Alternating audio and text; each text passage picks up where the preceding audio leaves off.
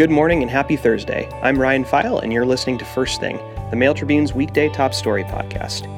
You can listen to past episodes on our site, mailtribune.com slash podcasts, or by tuning in on Apple Podcasts, Stitcher, and SoundCloud.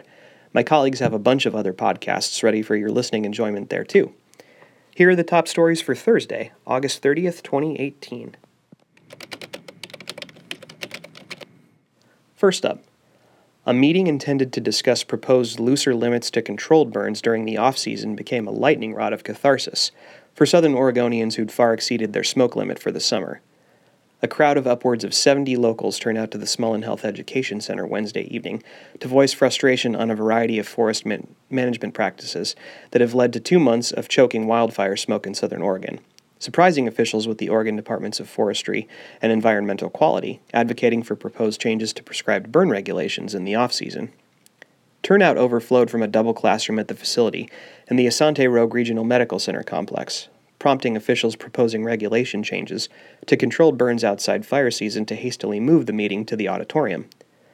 Questions and comments during the hearing largely touched on locals' exasperation with the growing frequency and intensity of wildfires and the smoke they bring that have hit across the West and made for two months of smoke in southern Oregon. Commenter Kathleen Page, who had an N95 mask around her neck, pointed to the mask and said, We're all really sick of having to wear this. Others expressed skepticism that increased control burns would do more than make more smoke in the spring or fall. Ronald Rothrock of Medford, who said he has a master's in natural resource management, commented that although Southern Oregon is a fire adapted community, the burns occur when they wouldn't naturally. We're already dealing with smoke in the summer, Rothrock said. It's not appropriate in the off season. And last up, a West Medford neighborhood targeted by a burglar in recent weeks has been on high alert. On Wednesday morning, the perp showed up again and began helping himself to property from about 8 to 10 homes inside the Springview Estates mobile home park along Kings Highway, residents said. That afternoon, Medford police reached out via social media, seeking the public's help in locating 28 year old Jordan Ronald Lundgren after videos and photos taken by neighbors allegedly showed Lundgren, recently released from prison for a previous burglary conviction, as the suspect in the Wednesday thefts. Neighbors say they called 911 around 4:30 a.m. and again at 5:46 a.m. after witnessing the man believed to be Lundgren taking property from various houses.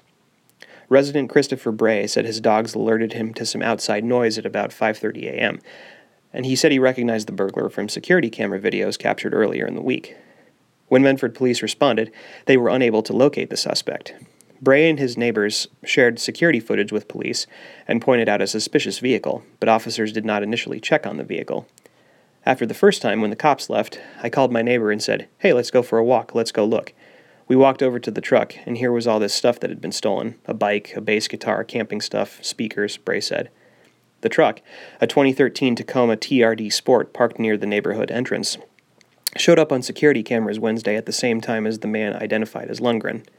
A post on the yard sale app Letgo and on Facebook showed him trying to sell the truck. One neighbor stayed with the truck and called police to return, while Bray and another neighbor looked for its driver. While searching, they found piles of stolen property tucked near the road in a nearby park and near fences. Lundgren was sentenced to four years in prison in March 2015 after stealing more than $11,000 worth of items from three Medford homes earlier that year. Then 23, Lundgren pleaded no contest to three counts of first degree burglary in the Jackson County Circuit Court and was ordered to serve four years in prison, three years of post prison supervision, and pay $6,281 in restitution. Lundgren was released in December. Jackson County Sheriff's deputies arrested him on August 10th on felony charges of possessing heroin and possessing methamphetamine, misdemeanor charges of third degree theft and secondary disorderly conduct, and for violating his parole on a prior cocaine possession conviction. Medford Police impounded the Tacoma on Wednesday. Medford Police Lieutenant Justin Ivins asked that any residents with information about Lundgren's whereabouts call police at 541 770 4783. And that's it for today. Be sure to check out full versions of these stories at our website, mailtribune.com.